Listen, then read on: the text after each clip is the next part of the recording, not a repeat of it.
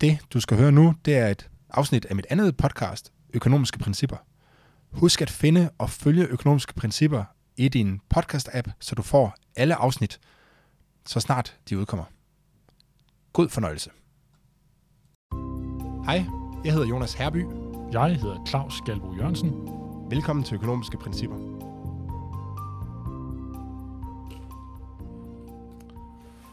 Hej Jonas. Hej Det er noget med, at du har været til generalforsamling i din, øh, øh, i din boligforening i dag. Er i Haveforeningen, ja, og jeg kan konstatere, at øh, de ikke har lyttet til vores afsnit om offentlige og private goder. Vi skulle have en øh, afstemning i vores haveforening. Der, øh, der, der har vi en fælles, altså det er en stor fælles grund, og derfor har vi så også en, et, altså et fælles hegn udadtil, øh, kan man sige. Selvom det egentlig er, ligger i den enkelte have, så, så historisk set har det så været foreningen, der har betalt materialerne til det her hegn. Mm-hmm. Og det har jeg foreslået, at man, altså at det blev den enkelte have, fordi det er jo den enkelte haves hegn. Det er jo bare lidt tilfældigt, at man, for, forekommer det ved mig i hvert fald, at øh, man har valgt, at det er foreningen, der betaler det her hegn. Mm-hmm. Og det havde vi så en lang øh, debat om. Og en af de argumenter, der blev fremført, det var, at øh, ja, netop det her med, at det var jo noget, vi var fælles om, øh, det her hegn.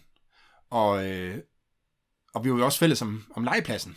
Øh, og derfor mente, jeg havde lidt en fornemmelse af, at det måske var overvægt, overvægt af dem, der ville få betalt deres hegn, at de, de mente, at, øh, at når nu der var noget fælles, så skulle det selvfølgelig også være noget, vi talte igennem foreningens øh, kasse, i stedet for ud af den enkelte beboers øh, egen punkt. Ligesom med legepladsen, som vi også... Ligesom med legepladsen, jo. Ja. ja, lige præcis. Og, og, øh, og jeg bliver lige nødt til at forstå, Jonas. Så det her hegn her, er det, er det alle, øh, er det alle øh, haver, der, der har en del af det fælles hegn, eller ligesom kun dem, der bor i udkanten af haveforeningen, der har det her fælles hegn? Jamen, der er nogen, der bor i midten af haveforeningen, så der er sådan, det er sådan en lang stribe haveforeningen. Øh, og der er så nogen, der bor i, i midten, og de er så kun interne hegn. Øh, og så mm. bor der så nogen på ydersiden, som så har altså et hegn ind mod, mod midten, og så et hegn ud mod, mod vores eksterne naboer, eller hvad man skal kalde det. Ikke? Hmm. Og, og der, som det er nu, der får man, hvad skal vi sige, der er det fællesskabet, der betaler det udvendige hegn, mens man selv betaler det indvendige hegn. Ja, for dem, der bor yderst. Men altså, hmm. dem midten, de betaler selvfølgelig alle sine hegn selv. Hmm. Og, og ja, så det ene, altså et af dem var så det her med, at det var jo et, øh, altså det var jo et fælles gode, kunne man sige, det her hegn her, ikke? I deres øjne, fordi det vendte, vendte ud af, øh, og, og gav så et, et argument var også, at det var sådan et ensartet øh, udtryk, som foreningen fik ud af til de steder, hvor man så kan se det hegn der, det er kun en lille del af foreningen, hvor man rent faktisk kan se det udefra. Mm. Og det blev så sammenlignet med den her legeplads her, og der, øh, nu var der ikke lige, jeg tænkte ikke lige generalforsamlingen, var det rigtige tidspunkt til at så gå ind i en, øh, i, i en forelæsning om, hvad forskellen er på offentlige og private goder, men, men der er jo en forskel, som vi var inde på i afsnit 6, så vidt jeg husker, jeg faktisk ikke, faktisk ikke huske, om det var afsnit 6. Vi kan lige linke til det i show notes. Men det jeg sad og tænkte til generalforsamlingen, det var jo, at der er jo en væsentlig forskel på legepladser og hegn. Fordi en legeplads, for det første er det svært at bygge en rigtig stor legeplads selv. Altså det er, det kræver rigtig mange øh, ressourcer, men der er måske ikke engang plads på sin egen øh, grund til at have en rigtig stor og god legeplads. og når man så endelig har bygget den, jamen så kan andre faktisk godt bruge den legeplads, uden at det generer en selv. Der er selvfølgelig en grænse, hvis der står tusindvis af mennesker, der gerne vil bruge den samme øh, legeplads, så så er der selvfølgelig trængselsproblemer, men mm. i langt de fleste tilfælde kan der sagtens være øh, fem eller ti personer på øh, legepladsen, uden at man generer hinanden. Præcis, og derfor så sådan en legeplads, det er en rigtig god ting at dele i virkeligheden. Mm. Øh, det er en god ting at være fælles om, i stedet for at hver har sin lille bitte legeplads, så kan man gå sammen og være nogle flere, der deles om at få en lidt federe, større legeplads, som man så mm. er fælles om. Og det er jo meget typisk, man ser det i sådan nogle øh, ejerforeninger, øh, boligforeninger, haveforeninger, hvad det nu hedder, at man har en eller anden fælles, øh, fælles gård eller fælles, øh, fælles plads, hvor man ligesom har en græsplæne, hvor man kan spille rundbold måske, og, og en legeplads, og, og hvad der ellers skal være. Så sådan nogle ting, som er ret smarte at dele, kan man sige, ja. fordi de er offentlige goder. Det står jo lidt i modsætning til hegnet. Som... Ja, i hvert fald det hegn, som du beskriver, fordi altså, jeg kan godt forestille mig, hvis det er et hegn rundt om, øh, hvad ved jeg, en skov eller et eller andet, hvor man skal holde rådyrene øh, inde i skoven eller ude af skoven, eller hvad, så, så kan man jo godt se, at der kan være en fællesskabsdimension i sådan et hegn, som ligesom skal, skal løse et større og bredere problem. Men det lyder ikke som om, at det er jeres hegn, det er for at holde, holde alle jeres øh, rådyr inde i øh, haveforeningen. Det er ikke derfor, jeg har det, vel? Nej, nej, og det, det, var, det var nogen, der nævnte, at det faktisk godt kunne, øh, altså at det kunne beskytte os mod øh, indbrud, men det, kan, det vil private hegn jo også øh, gøre. Det, fordi man skal have et hegn. Det er ikke så meget det der diskussion. Det er mere, hvem der skal, eller et hegn eller en hæk. Øh, det er mere, hvem der skal betale for det. Mm. Øh, ja, jeg opfatter i høj grad, øh, altså ens øh, hegn og hæk som en øh, som privat gode, fordi jeg, kan jo ikke, jeg får jo ikke gavn af andre folks hegn på nogen som helst måde. Og, og det er jo noget, der er rundt om alle grundene, og så er det sådan lidt tilfældigt, om man er på en ydergrund eller en indergrund, og det er derfor en, at, at, at fælleshegn eller et, mm. eller individuelt hegn, ja. Lige præcis. Og man kan jo altid Altså, jeg kan, et eller andet sted er det jo rigtigt nok, at hvis, øh, ens, altså, hvis man nu er til, at det hele skal være ensartet øh, udad til, jamen så er det jo en positiv eksternalitet ved, at foreningen betaler, og så, og så dermed gennem også sikre, at man, øh, at man har et ensartet hegn. Øh, men der er også nogen, der foretrækker, at det er mere altså varieret hegn, at det måske ikke er det samme hele vejen, men at man har nogle forskellige ting sådan, fordi det kan de godt lide. Øh, men, men uanset hvad, er man jo nede i nogle gange i, i forhold til de her eksternaliteter, øh, når, man, når det ligesom, altså teoretisk er det nemt at snakke om, men så er der et argument for, at, øh, at staten, er det typisk vi snakker om, skal gå ind og så subsidiere de her, eller, eller regulere de her øh, eksternaliteter. Men nogle gange er vi også nede i noget, hvor man siger, at det er nok, det er nok for stor maskine at sætte i værk, for, hvis eksternaliteterne er meget små. Altså, ja. det, det generer jo også naboen, hvis jeg råber i min, i min have, eller hvis jeg slår en... Øh, øh, hvis jeg har et lille øh, bål, eller griller, eller hvad man nu kan lave. Altså, der er mange aktiviteter, som på en eller anden måde godt kunne genere ens nabo, men man kan sige, at det er måske bare en del af det at være mennesker og leve sammen, at, at det må man leve med. Øh, og vi skulle måske koncentrere os om de store, de store eksternaliteter, som, øh, ja. hvor, det, hvor det virkelig batter noget. Og, og det lyder som om jeres diskussioner på generalforsamlingen, de slet ikke var så højflyvende. At det mere gik på, at øh, af historiske årsager har der været nogle af hegnene, som fællesskabet har betalt, og nogle mm. andre hegn, som man selv har betalt. Øh, men at de argumenter øh, ja, er historisk betinget, og i hvert fald ikke knytter sig nødvendigvis så meget på, hvad der egentlig giver, giver god mening og fornuft, øh, som tingene er i dag. Og så er det jo, man kan synes netop, at det kan virke lidt urimeligt, at der, der at der er nogen øh, hegn, øh, man, man alle sammen skal betale for, og nogle andre hegn, som folk selv må betale for. Det, der så kunne være interessant fra et øh, forskningsperspektiv, det var jo, hvis man har skrevet ned, hvem der så rent faktisk stemte for, og at foreningen skulle betale hegn, og hvem der stemte, øh, stemte imod. Og så på, om, om stemmen afhang af, hvor de boede hen i foreningen. For man sige, mm. hvis, man, hvis man kun stemte ud for altså de her eksternalitetsargumenter, øh, og var principiel, så ville, man, så ville det jo være ligegyldigt, hvor man boede hen i foreningen. Men hvis den økonomiske del af det, altså det der med, at det ville være rart, hvis andre betalte for ens hegn, betød noget, så vil man nok se, at det i høj grad, altså dem, der boede, der kunne få, få gavn af det, de ville, de ville i højere grad stemme for, end, øh, end ikke. Og det, min fornemmelse er, at, det var, at der var også nogle økonomiske øh, argumenter i spil her, eller incitamenter i spil. Øh, men jeg, men jeg har ikke skrevet ned, så det er ikke, øh, jeg ved det ikke. Øh, men det var, det var lidt min fornemmelse i den diskussion, der Claus, er du, øh, er du for eller imod atomkraft? Jeg er nok sådan lidt in between. Jeg, jeg vil sige det sådan, jeg er ikke principiel modstander af det. På ingen som helst måde. Så øh, jeg har ikke øh, klistret et lille øh, smilende øh, solemblem øh, på min øh, hoveddør, hvor der står atomkraft nej tak på. Øhm, hvis det giver mening, så er jeg for. så er det dækket ind, tror jeg. Øh, jeg, jeg, jeg er fuldt meget, meget skidt med. Jeg synes, nogle af de der nyeste udviklinger, der er, jeg har set nogle af de der, der er nogle selskaber, som begynder at oprette atomkraftværker, som kan være en container, som de så bare kan øh, transportere rundt, og så er de indkapslet i en eller anden form for salt eller sten eller sådan noget. Sådan. De siger, at der ikke kan ske nogen ulykker. ulykker. Og om der kan eller ej, det skal jeg ikke øh, kunne sige. Men det jeg har mærket, det er, at det fører til en fornyet debat blandt øh, politikerne om, hvorvidt vi skal have atomkraft i Danmark eller ej. Ja, og ikke mindst i uh, synet, eller hvad, hvad skal vi sige, i øh, hvad skal vi sige, efter energikrise og Ukraine og klimakrise og hvad ved jeg, så, så er den diskussion lige pludselig blevet, blevet meget aktuel igen. Lige præcis. Og en af de ting, som politikerne de diskuterer øh, meget, og som jeg synes på en eller anden måde falder lidt uden for deres område, det er det her med, om atomkraft det er billigt eller dyrt. Altså er det, kan det klare sig øh, på markedet, på energimarkedet, eller vil det blive udkonkurreret af de her vedvarende, andre vedvarende øh, energikilder, som, øh, som vind og sol og hvad vi ellers har? Ja, jeg, jeg er meget enig i det, fordi det argument er poppet op igen, ikke? Altså, hvor, øh, hvor, hvor tidligere der gik det, modargumentet gik jo rigtig meget på, øh, vi er bange for, at det hele springer i luften, og øh, bange for atomvåben og så videre. Men det er som om, at, øh, at det er trukket en lille smule i baggrunden, det argument, og nu det, det man ofte hører, det er, at når atomkraft er alt for dyrt, og se bare det der atomkraftværk over i England, der er blevet forsinket på 10 år, og koster mm. fire gange så meget, som det oprindeligt skulle have gjort, og, og det ligesom er blevet det, i højere grad, der er argumentet mod atomkraft. Ja, det er rigtig tidsrammen. Altså både prisen og tidsrammen, om man kan nå at bygge det. Om det giver mening at begynde at bygge det, fordi det, øh, man har sikkert fundet på noget andet, når, man først kommer der, når først de står færdige og sådan noget. Ikke? Ja. Og, og det der, det hvor jeg synes, politikerne de måske er lidt, går ned af en lidt forkert tangent, det er, at det er jo ikke deres opgave så at undersøge det. Altså det er jo ikke deres opgave at vurdere, om noget er for dyrt, eller, eller om det tager for lang tid at, at bygge det i forhold til, hvad markedet efterspørger politikernes opgave, øh, i hvert fald ud fra sådan en økonomisk teori, det er, øh, det er jo at regulere de eksternaliteter, der måtte være. Så hvis Ja, der er en, sæt, sæt rammerne. ja, præcis. Så hvis der er en, altså hvis der er nogle eksternaliteter ved atomkraft, og det er der jo blandt andet i for, forhold til at få opbevaret det her affald, jamen så skal man jo sætte rammerne for, at det affald kan blive sikkert opbevaret. Og lige nu har vi så forbudt det, øh, men det er jo det, man skal diskutere, om man kan lave nogle rammer, som gør det muligt at få, få opbevaret det her affald, og hvad der ellers måtte være, på en Ja, tilfredsstillende måde. Ja, fordi gudskelov i, øh, i, i Danmark, der er det jo ikke øh, politikerne eller statsejede selskaber, i hvert fald ikke som udgangspunkt, der går ud og, og bygger energikraftværker. Øh, kraftværker. det er jo øh, overvejende private selskaber, der gør det. Så det er jo ikke politikerne, der skal tage stilling til, om, øh, om man nu skal bygge den ene eller den anden ting. De skal, de skal sætte rammerne, og så er det de private markedskræfter, der finder ud af, at inden for de rammer, hvad, hvad kan betale sig, og hvad kan ikke betale sig. Så, som burde det i hvert fald være. Sådan burde det være. Og man, og man kan sige, hvis nu man, altså man, politikerne behøver jo ikke heller ikke at, at sige, at jamen, du, øh, du må ikke sejle til, øh, til USA i en gammel øh, dampsejler, fordi det er der ikke nogen, der har lyst til, for det er jo alt for dyrt og omkostningsfuldt. Nu vil hellere sejle eller flyve øh, i nogle af de moderne øh, transportmidler.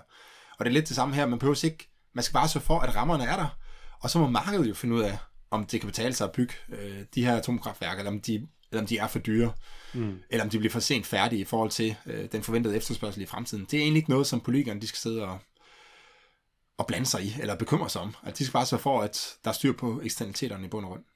Ja, fordi man risikerer jo netop, at øh, hvis det tager så meget, man kan sige, den offentlige debat har kun en vis øh, båndbredde. Der er grænser for, hvor mange ting vi kan diskutere som en del af den politiske debat. Der er uendelig mange ting, man kan snakke om, og der er kun så også meget båndbredde, altså øh, for, for, både for politikerne, øh, men også jo for, hvad man kan sige, offentligheden kan rumme, øh, og hvad, hvad, der, hvad man kan skrive af avisartikler, og hvad folk kan få ind. Og hvis man ligesom fylder den båndbredde op med diskussioner om omkostninger, så er der jo så mindre plads, plads til at snakke om, om det, som vi, vi vil i hvert fald ud fra et økonomisk synspunkt, synes er det relevante, man skulle mm. diskutere, nemlig sådan noget som øh, netop, øh, altså er, er det muligt at lave nogle fornuftige rammer til opbevaring af det her affald, så man ikke bare læser problemerne over på fremtidige generationer osv. osv.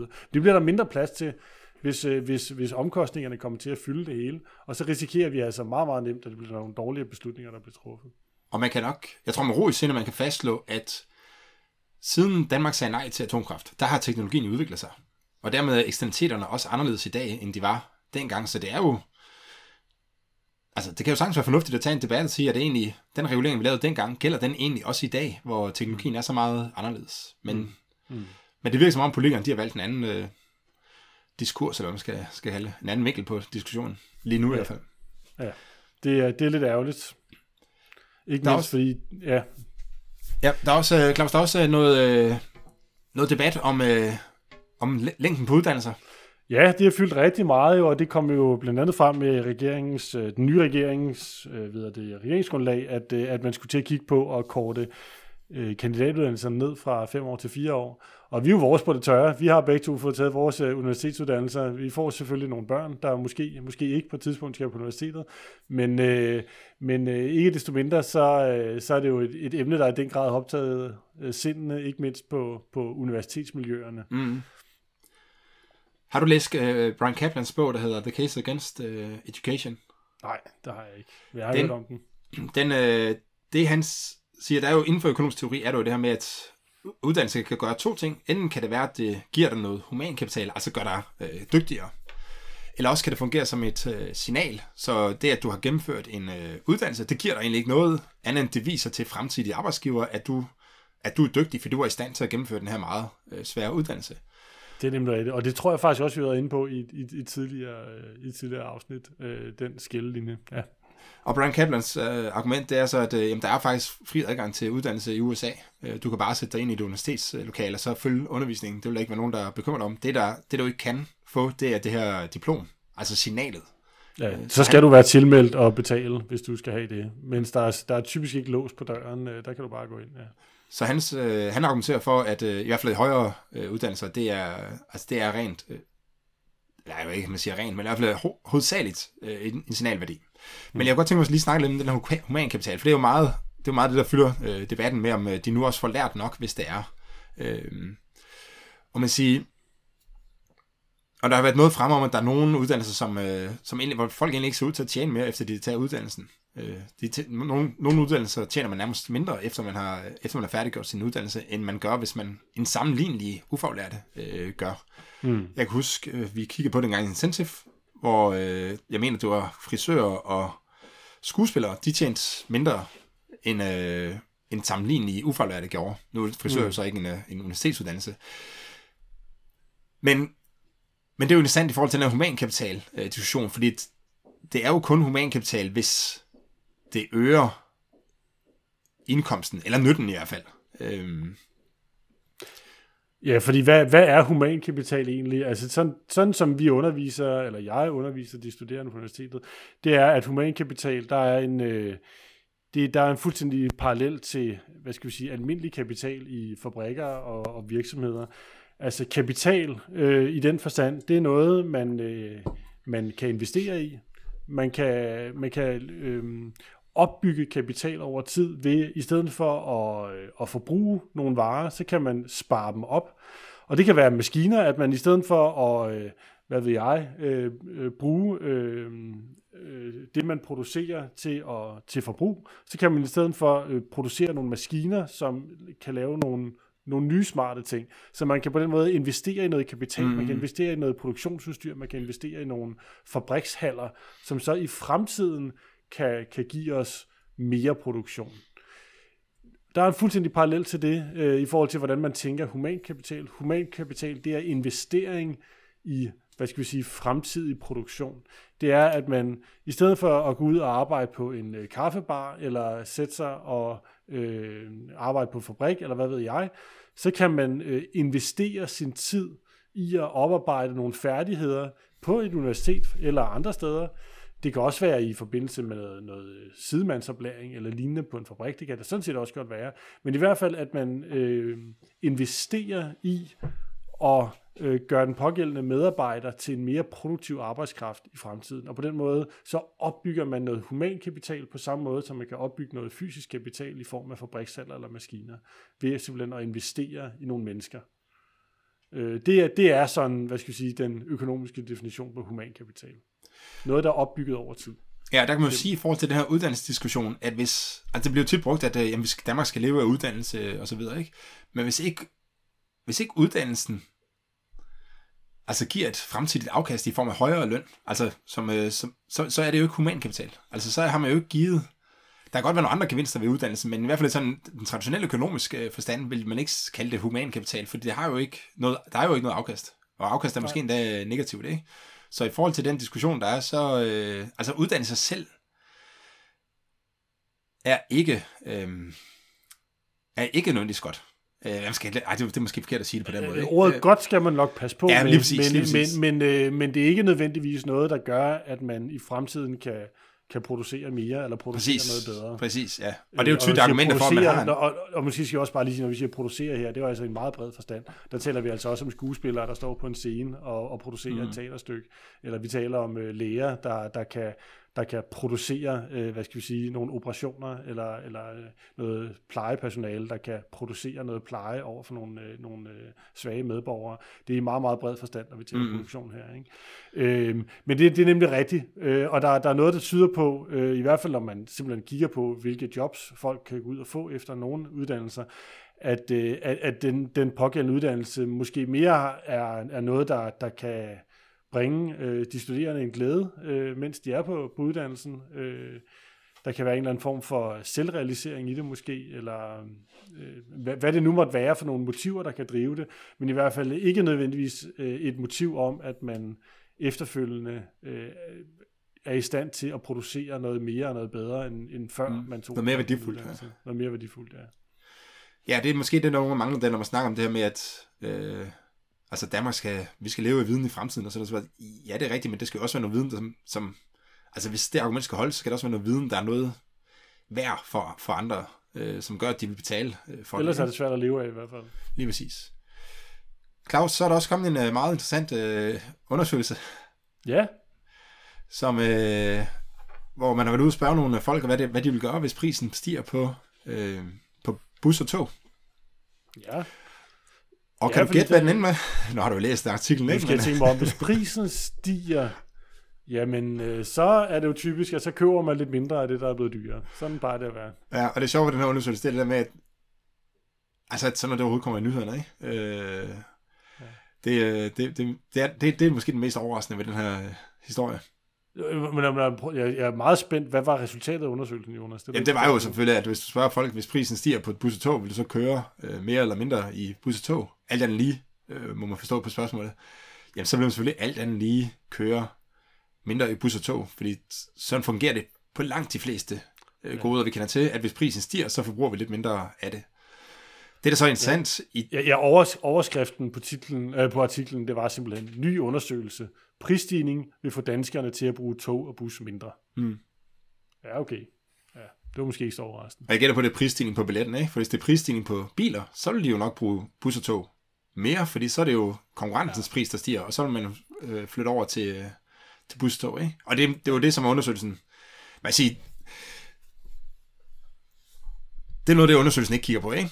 Altså, hvis man skulle se på det her, så er det, så er det rent at man siger, sådan, at prisen stiger på bus og tog, øh, på grund af inflationen, jamen så, øh, så vil folk jo øh, alt andet lige køre mindre i bus og tog, men det er jo ikke alt andet lige, for det prisen er også stedet på at køre i bil, øh, og på cykel og på alle mulige andre ting på grund af inflationen. Ja, så det, var ja, præcis. Så det relevante spørgsmål, hvis man skulle blive klogere af det her, det ville være, okay, i 2022 eller 2021, der så det sådan her ud. Der, der var de her de priser på offentlig transport. Øh, benzinen kostede det, den nogle gange gjorde dengang, og så videre og så videre. Og dengang, der kørte folk nu så så meget med bus og tog. Nu foreslår, foreslår man nu at, at tilpasse priserne til 2023 her, og, og det relevante spørgsmål vil så være, når med de priser, vi foreslår her for 2023, vil det betyde, at man sammenlignet med den gamle situation, 2022 eller 2021, vil køre mere eller mindre med bus eller tog, end man gjorde dengang? Mm. Altså når man tager højde for, at, øh, at benzinen også er blevet dyrere, og at folk får mere i løn, og alle de ting, der i øvrigt er sket i den mellemliggende periode, er det og nu er svarprocenten på det her spørgeskema nede på 1%, tror jeg. ja, ja, ja, det er, jo det, det er jo det. Og det kan man ikke bare spørge på den måde, fordi det kan folk jo ikke finde ud af at forholde sig til. Og det er også derfor, man ikke stiller spørgsmål på den måde, og så får man sådan et lidt øh, ligegyldigt svar her, men det, det er jo noget, der kan være med til at sætte nogle øh, dagsordner på, ja. På dagsordenen, øh, og, og det er jo derfor selvfølgelig, man laver sådan nogle undersøgelser. Altså professor i økonomi fra øh, KU, Måns Fosgrav, som vi begge to kender, han øh, konstaterede tørt på Twitter, at uh, transport det er ikke et giffengode. Og vi kan lige komme tilbage til senere, hvad et giffengode er. Nu skal vi til dagens bummert.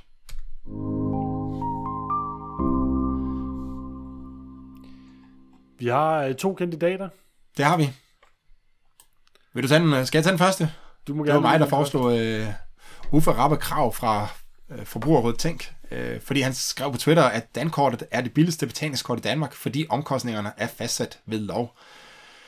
Og jeg tror godt, Uffe han ved, øh, hvad, altså, hvordan omkostningerne de, øh, de bliver øh, fastsat i, øh, på, på dankortet, og det er jo ikke, altså, det er jo ikke loven, der fastsætter, hvad omkostningen ved at drive system er. Øh, loven, den kan fastsætte, hvem, altså, hvordan omkostningerne skal fordeles på forbrugere og, og producenter.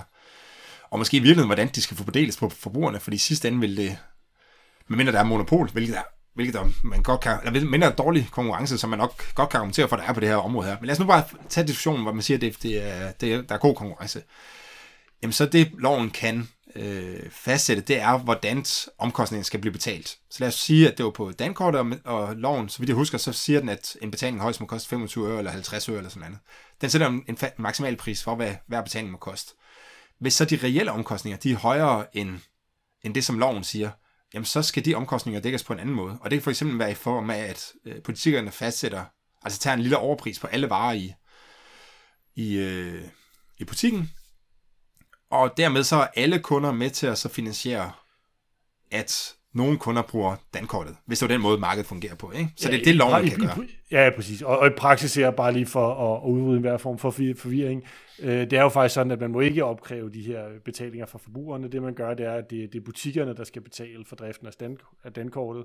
Og de regler, man Nå, har, det er, det, er, ja, det, er, det, det, det, er, det er nogen, der regulerer, hvor meget butikkerne skal betale. Men man kan sige, at, øh, at argumentet holder stadig, det argument, du kommer med, Jonas. Mm. Altså fordi øh, den, den lov, vi har her, den, den siger så noget om, jamen, hvad, hvad, hvad er det, det så skal koste for, for butikkerne at anvende dankortet.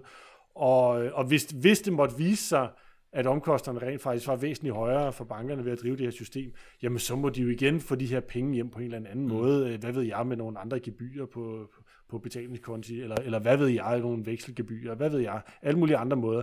Sagen er, altså hvis det var så nemt, at man bare kunne lovgive om, hvad omkostningerne var, så skulle man jo for eksempel bare lave en lov om, at... Øh, så skulle alt være nul, jo. Ja, el, elbiler for eksempel. Nu vedtager vi en lov om, at, øh, at elbiler skal koste øh, det samme som benzinbiler. Fedt. Super fedt. Jamen, så er det jo løst. Mm. Så nu, nu, øh, nu er omkostningen ved at lave elbiler det samme som øh, benzinbiler. Eller, det, er eller som du siger, hvorfor ikke bare sætte den ned til 0, så kan vi alle sammen få elbiler gratis. Så har vi løst det problem. Og sådan er det selvfølgelig ikke. og, det, og det er, som du er inde på, øh, øh, Jonas, så, så ved øh, vores øh, Twitter-bruger her, det ved han selvfølgelig også mm. udmærket godt, at sådan hænger tingene ikke sammen. Men som argumentet står her, altså igen, nu læser jeg det lige op, Dankortet er det billigste betalingskort i Danmark, fordi omkostningerne er fastsat ved lov. Det er øh, mildest talt nok en stretch at sige, at det er sådan, at, øh, mm. at verden hænger sammen. Det er det selvfølgelig ikke. Det, hvor jeg måske bliver en lille smule skuffet, det er, at jeg synes tit, at Forbrugerrådet tænker ude med nogle af de her ting, hvor jeg, hvor jeg ikke er enig i, at de, øh, at de kæmper forbrugernes sag. Altså i det her tilfælde her, forbrugerne, forbrugerne har en interesse i, at markederne de er effektive.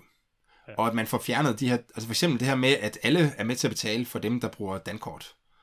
Nu ved jeg godt, i dag bruger alle jo dankort, så diskussionen bliver sådan en lille smule øh, skør, men, men for eksempel, Nej, men... Der, no, nogle, gange, nogle gange så er jeg nede i en kiosk og hente en pakke, og så skal jeg betale for, øh, eller så, så køber jeg en, øh, en slikpind til mine, mine børn, og måske har jeg kun et barn med, så køber jeg en slikpind, og det bruger jeg som dankort til at betale for. Og jeg skal ikke betale for at bruge dankortet. Men butikken har en omkostning ved det, så den der, de der øh, 50 øre, som de skal betale for den transaktion, den smører de ud på alle, mulige, alle andre kunder også. Og i virkeligheden, så har vi som forbruger, altså det er klart, at jeg som forbruger lige præcis i den situation, har jo en interesse i, at systemet er, som det er. Men forbrugere generelt har faktisk en interesse i, at jeg Altså, at jeg, at jeg selv betaler for den omkostning, jeg påfører øh, ja, butikken, som så ender med at påføre andre forbrugere. Ja. Øh, og der savner jeg nogle gange, at så nogen som forbrugere tænker, de tager den vinkel og siger, at jamen, forbrugerne har faktisk interesse i, at vi betaler for at bruge dankortet, fordi det vil give et mere effektivt marked. Nu ved jeg ikke, om omkostningerne ja. er specielt store ved det her, men, men man ser det andre steder også, hvor man, hvor man forsøger ligesom, forbrugerne har ikke interesse i, at omkostningerne bliver skjult. Forbrugerne har en interesse i, at omkostningerne er synlige. Det er fuldstændig rigtigt. Og forbrugerne har en interesse i, at markedet er velfungerende. Det er det, der, det at feje omkostningerne ind under guldtæppet, det, øh, det er lidt med det der med at, og, hvad skal vi sige, øh, øh, ved det tissebukserne for, for at få varmen. Ikke? At, øh, at det kan godt være, at det lige nu og her øh, forekommer, at det så bliver billigere for forbrugerne, men på bare en lille smule længere sigt, og der taler vi altså meget, meget, meget øh, øh, kort øh, i, i fremtiden, ligesom når man tisser i bukserne, jamen så, så er det altså ikke nogen fordel for forbrugerne, at man at man gemmer sådan noget af vejen, mm. af vejen, så er fordelen, at vi får et velfungerende marked. Vi har jo lidt det samme faktisk. Det her med, at man ikke må tage, tage penge for betalingskort nede i, i forskellige butikker.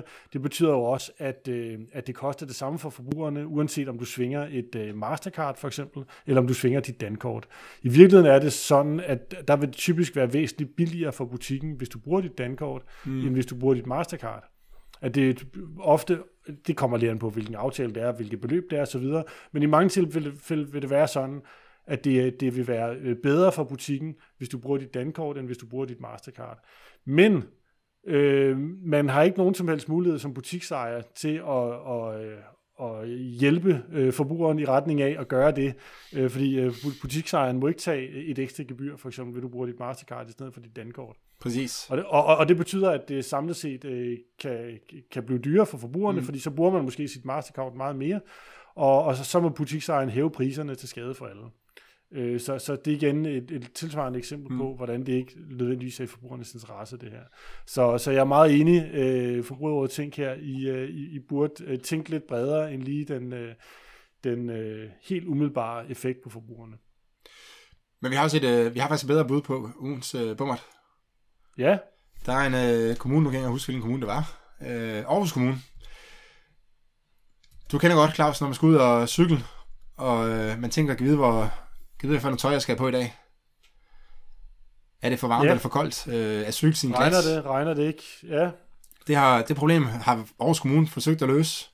Ja, jeg, jeg plejer normalt at gøre det, at jeg, jeg har sådan noget, der hedder et rullegardin for mit vindue. og hvis jeg gerne vil se, hvordan vejret er, så er der sådan en fantastisk teknologi, hvor jeg så kan hive i en snor, og så åbner rullegardinet sig, så det muliggør, at jeg kan kigge ud, og så se, om det regner. Det er ret smart. Ja, øh, men der kan du altså sige til Forhus Kommunes øh, forsvar, der kan du så ikke se, om, øh, altså hvad, temperatur, hvad vejtemperaturen er. Ej, det Øh, og det var det, Københavns, eller Aarhus Kommune de forsøgte at løse ved at lave et, øh, et projekt, hvor man kunne øh, få tilsendt en sms, hvis man øh, med oplysning om cykelstiens øh, tilstand. Okay. Og, øh, og det har de så brugt 140.000 kroner på. Øh, og der er godt 1000 mennesker, der har tilmeldt sig det her øh, system her. Og der er så blevet udsendt seks sms'er øh, for at fortælle forbrugerne, og der kan jo teorien komme flere i fremtiden, hvis det system stadig kører. Men, men uanset hvad, tror jeg godt, vi kan allerede nu fastslå, at det er meget, meget, øh, altså, det er et meget dyrt system for at fortælle folk noget, som de relativt let selv kan finde ud af. Ja. Altså, hvis der ligger, hvis der ligger is ude på ens flisegang, så ligger der sikkert også is på, øh, på cykelstien. Og hvis der ikke ligger is på flisegangen, jamen, så ligger der ikke is på, på cykelstien. Så kan der godt være nogle, der kan godt være nogle tilfælde, hvor der lige er nogle lokale forhold, som gør, at der kan, godt kan være is på cykelstien. Men altså, Det, det lyder lidt overengineered, det her.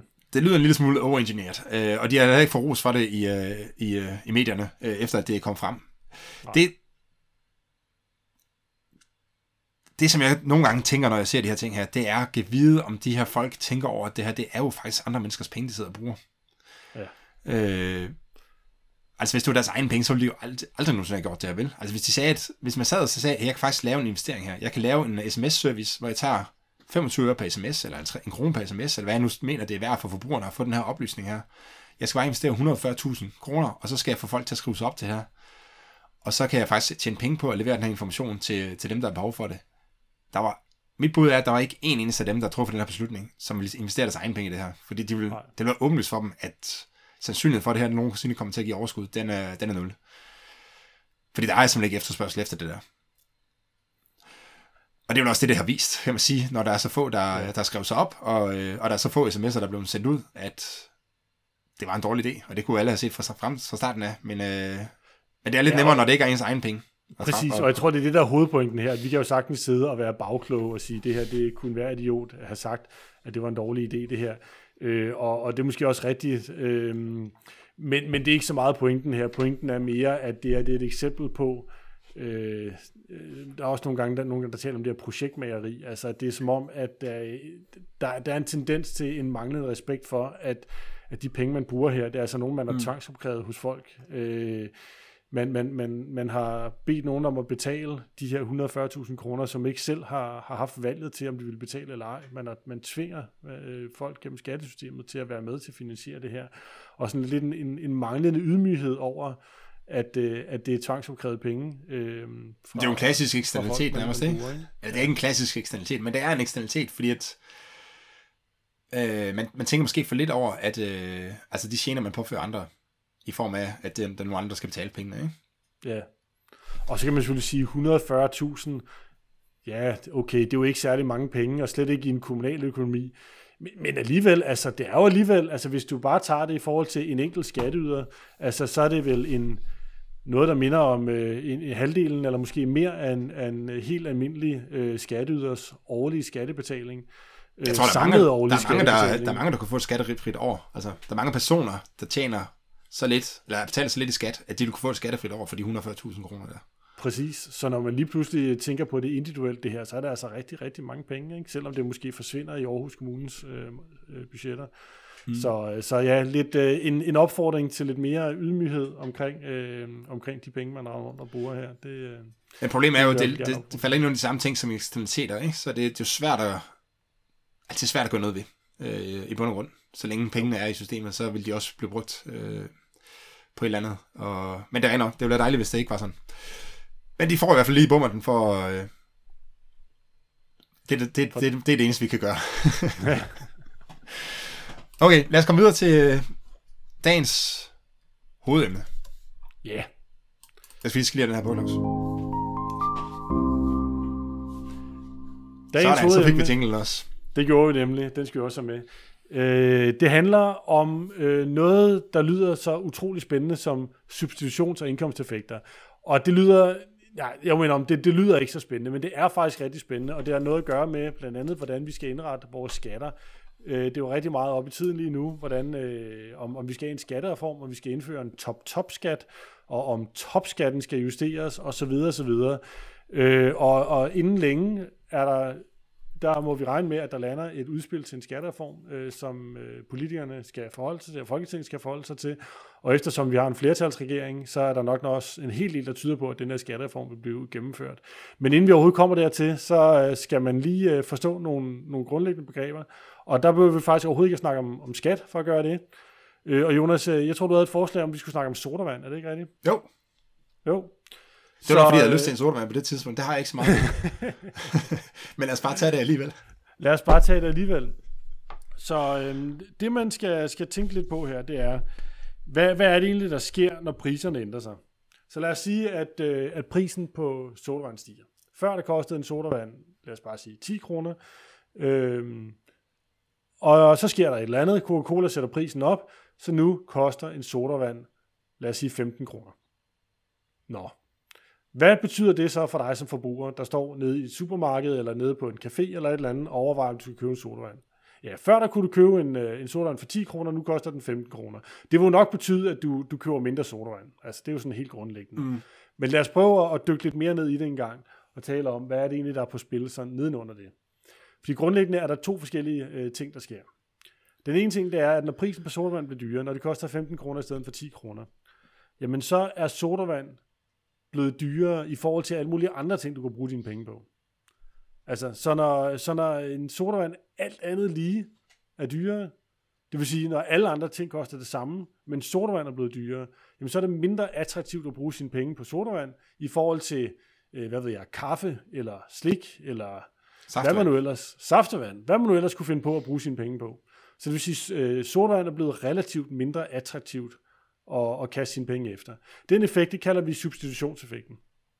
Og det er simpelthen noget at gøre med, at, øh, at når prisen stiger på sodavand, så substituerer vi over imod nogle andre produkter, mm. nogle substitutter, som vi også kalder dem. Altså så køber vi måske mere saftevand, eller mere te, eller mere øh, øh, det, øh, iste, hvad det nu måtte være, mm. øh, i stedet for sodavand. Så forbruget af andre varer, det stiger faktisk, ikke? Lige præcis. Ja. Det betyder, at forbruget af andre varer stiger også, så når sodavand bliver dyrere, så køber vi alt andet lige mere iste. Øhm, så det er substitutionseffekten, og den er sådan fuldstændig entydig. Øh, og også i sådan, i, hvis du går ned helt ned i sådan det fundamentale økonomiske teori, så er det noget af det, de klareste resultat, der overhovedet er i økonomisk teori, det er, at den er entydigt negativ. Højere pris betyder gennem den der substitutionseffekt, at man, at man gerne vil, vil købe mindre den vare. Mm.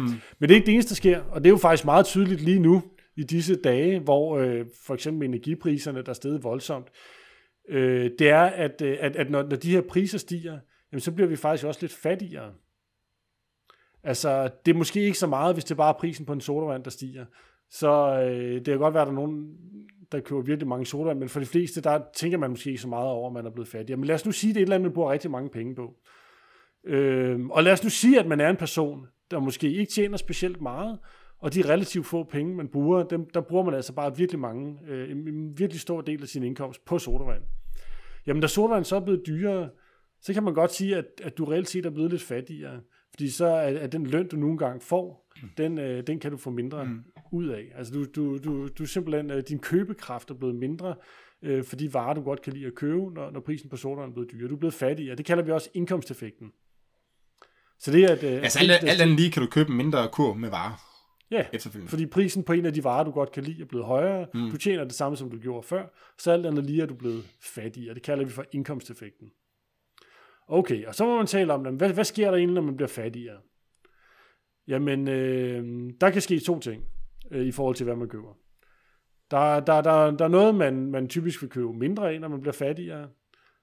Det kalder man jo også for normale varer. Øh, det, det kunne være sodavand, for eksempel. Det kunne være sodavand, ja. Når du bliver fattigere, så køber du måske lidt mindre sodavand. Det kan også godt være, at der er noget, du, bliver, du faktisk vil købe mere af, når du bliver fattigere. Det kunne være, det kunne være vand fra vandhanen.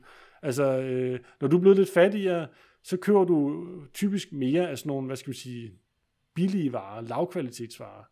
Et andet klassisk eksempel, det kunne også være, øh, øh, hvad ved jeg, den billige pasta fra Netto. Mm. Altså, hvis du er blevet lidt fattig, hvis du, øh, hvad ved jeg, er blevet fyret fra dit job, øh, har, har mistet din sidste SU, nu du ikke, øh, kan du ikke længere få SU, eller hvad ved jeg, du er blevet fattigere, jamen så, så er det nok ikke usandsynligt, at du faktisk vil købe mere af sådan noget pasta ned fra Netto, øh, for simpelthen at, at, at blive mæt. Mm. Og, og, og, hvis det er sådan, så kalder man den vare for en inferiør vare i modsætning til en normal vare, men det, det er nu ikke så vigtigt.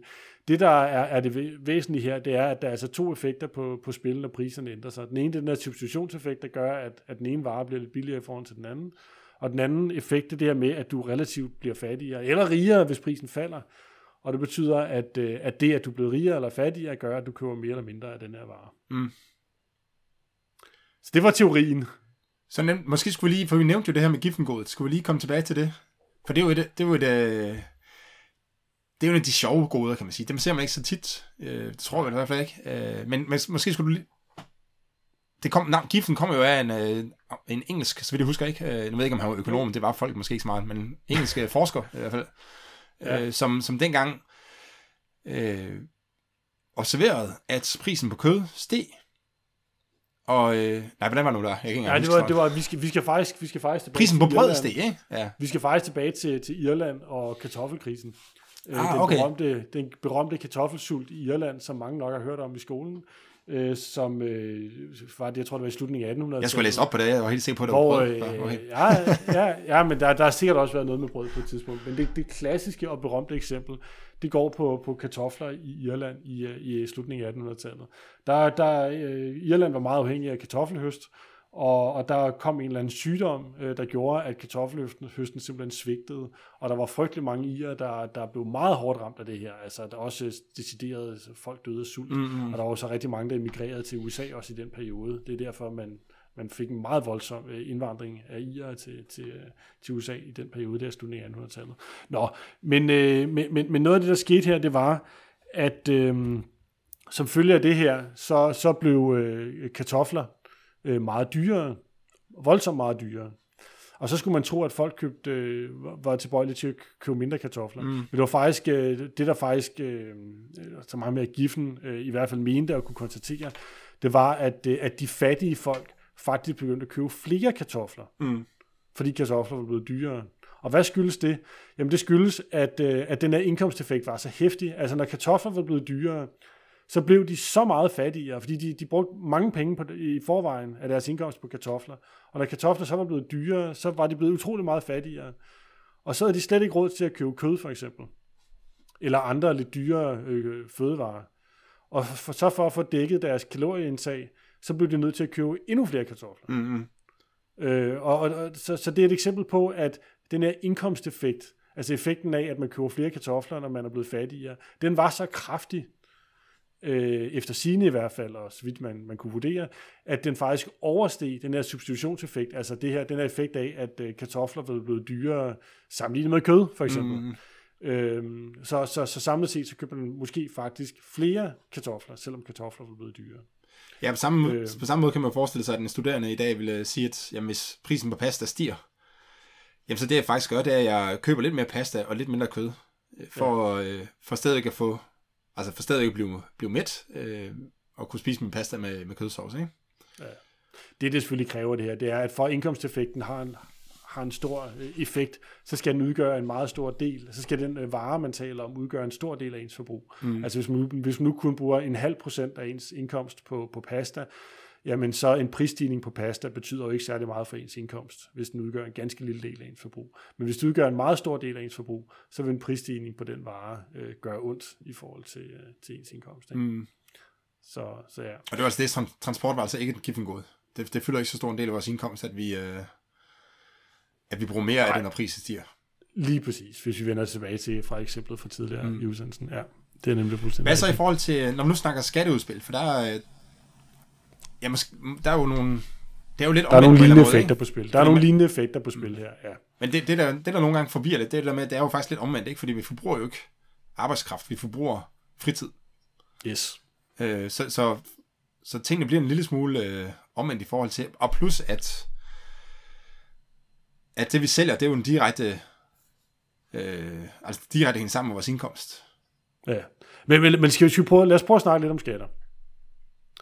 Og øh, hvad hedder det, øh, så, så, så hvad er skatter for noget? Altså de, de skatter, vi taler om her, det er jo indkomstskatter. Altså skatter på indkomst. Det vi, det vi betaler, når vi tjener nogle penge. Så, øh, så hvad er det egentlig, der sker, øh, når vi har skatter? Jamen øh, det, der sker, det er, at når vi øh, indfører en, en indkomstskat, eller skruer op for indkomstskatten, jamen, så kan vi øh, lidt overføre det, vi talte om før, øh, til det samme. Så, øh, så hvis vi nu skruer op for, for indkomstskatten, så sker der igen to ting. Nummer et, det er, at øh, det er den der substitutionseffekt. Det bliver lidt øh, mindre attraktivt at arbejde, eller sagt på en anden øh, måde, det bliver mere attraktivt at holde fri. Mm. Prisen på fritid falder.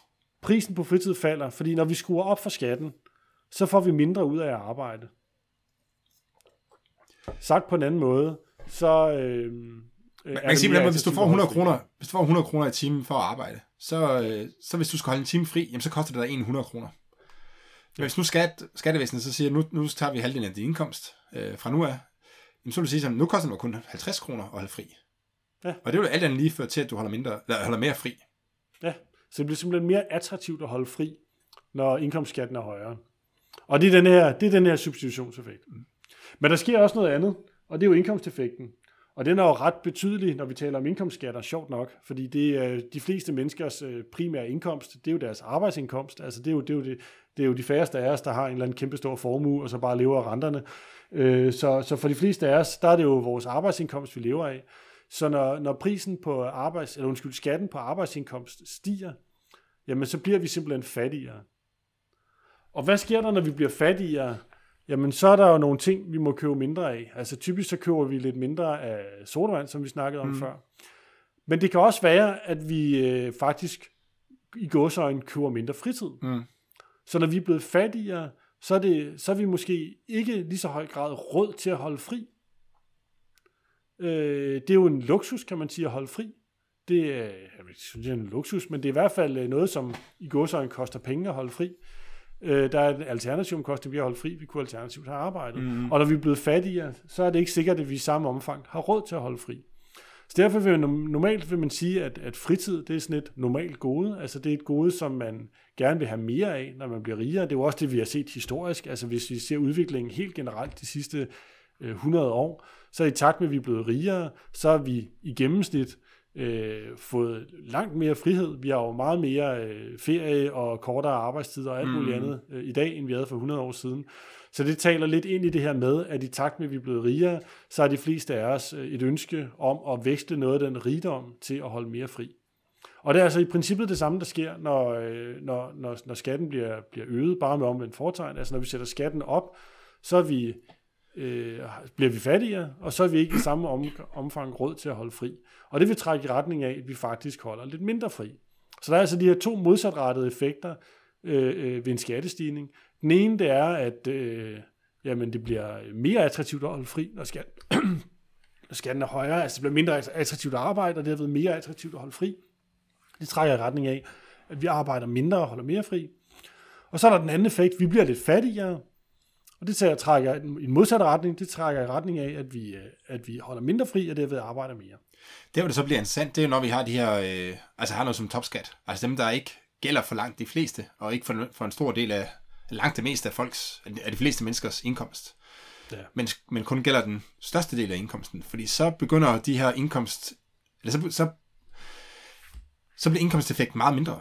Fordi du betaler, det koster dig ikke noget. Øh, hvis du ligger lige på topskattegrænsen, jamen så koster det dig egentlig ikke noget, eller måske lige lidt over øh, topskattegrænsen, så koster det ikke særlig meget i indkomst, at, at topskatten bliver hævet. Så, øh, så du vil, så du lægger, så den der indkomsteffekt bliver meget marginal. Men substitutionseffekten er der jo øh, fuldt ud, fordi den næste time, du øh, arbejder eller holder fri, jamen den bliver påvirket øh, en til en af den her øh, topskattestigning. Præcis. Så derfor vil man, i hvert fald for dem, der ligger på, lige på grænsen, der vil man jo sige, at den her indkomsteffekt, den er, den er tæt på 0, øh, mens substitutionseffekten er øh, helt reel. Altså den er, den er der øh, på den marginale time, og derfor vil dem, der ligger lige på grænsen, entydigt arbejde mindre, når topskatten den øh, stiger.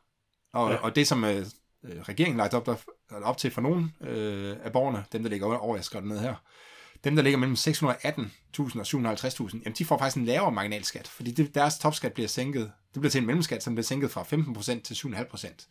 Så dem, der ligger lige i det lave ende af det her øh, øh, interval her, de får faktisk øh, de får faktisk en lavere marginalskat, og vil derfor arbejde mere. Mens dem, der ligger lige i toppen af intervallet, de, de oplever faktisk, de får godt nok lavere marginalskat, og vil derfor alt andet lige arbejde mere, men de får så også en, øh, en højere indkomst, og derfor alt andet lige arbejde mindre, og der bliver det sådan en tvetydig effekt for dem, der ligger i toppen af det interval. Ja. Og nu, jeg tror, Ja. vi skal være lidt påpasselige med at gennemgå alle, øh, alle intervallerne, fordi så bliver det noget, noget råd, ikke?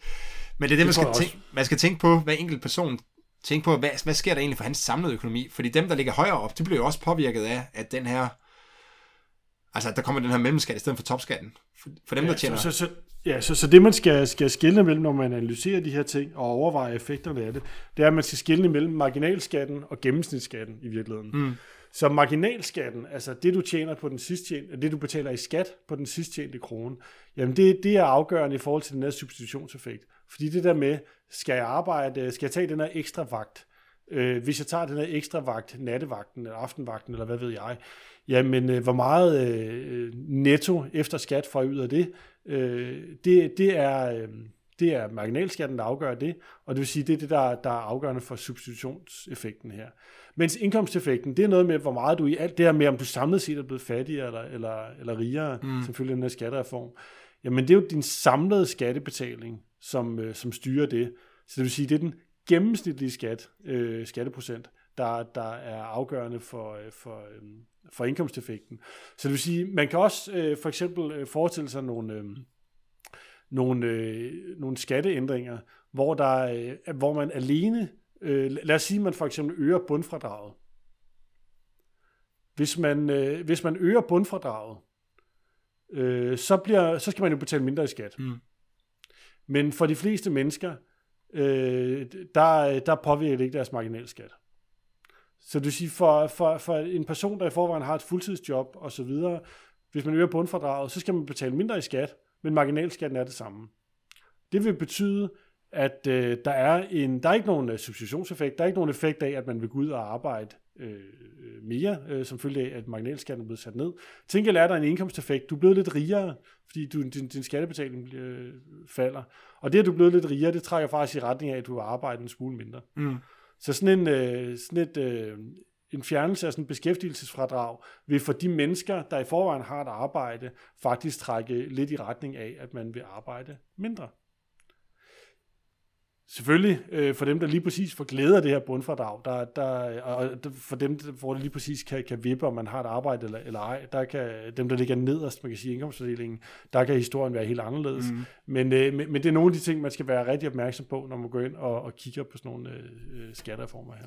Og det er, jo, det er jo typisk sådan, at der, er nogen, der vil være nogle grupper, man kan sige, jamen det her det er, altså så længe vi er gået fra, at øh, fritid er et normalt gode, at, øh, at så kan man sige, jamen det her det er vel entydigt for den her gruppe til at arbejde mere eller mindre øh, den her skattereform. Men der vil også være rigtig mange af dem her, hvor man siger, her er effekten tvetydig, og der er vi nødt til at så have nogle empiriske øh, mål for, øh, hvor, hvordan det påvirker deres arbejdsudbud. Og det bruger, det har Finansministeriet nogle, nogle bud, som de bruger, og man kan altid diskutere, om de er rigtige, men i hvert fald, men det, det, jeg tror, det gode, man kan sige, det er, at de bruger det samme hver gang. Så hver gang man regner på en eller anden skattereform, så afhænger det ikke. Altså så er det ikke, fordi man har forskellige input, at man får nogle forskellige resultater, så er det bare, så afhænger det af de, af, af selve skattereformen, kan man sige. Ikke? Ja, præcis. Og i, og i sidste ende, så, altså hvorfor er det overhovedet vigtigt, det her, kan man sige, at så have, øh, altså at kende det her, det er jo fordi, at man, altså i sidste ende er det jo, påvirker det jo statens finanser. Så hvis man skal øh, lave en skattereform, og man mener, at den her, den fører til et, et mindre provenu, jamen så, øh, så skal man jo på en eller anden måde sikre sig, at staten har råd til at lave den her øh, skattelettelse. Og, og modsat selvfølgelig, hvis det, hvis det øger provenuet. Og det er jo det, man reelt set bruger det til. Men, men man kan ikke sige noget ud fra økonomisk teori om, hvorvidt skatten er for høj eller, eller for lav. Det er ligesom nogle andre øh, videnskaber, man skal over i for, øh, for at kunne sige noget om det. Ikke? Lige præcis. Var det det for i dag, ja, Claus? Jeg tror, det var det for i dag. Jamen, så siger jeg tak for i dag. Få mere økonomisk indsigt næste gang, hvor vi øh, endnu en gang vil begive os ud i at forklare, hvorfor verden ikke er så simpel, som man tror, og hvordan det økonomisk teori og empiri kan hjælpe os med at forstå, hvordan verden hænger sammen. Du kan finde links og læse lidt om Claus og mig i øh, show notes, øh, hvor du også kan finde vores øh, Twitter-handles. Tak for i dag.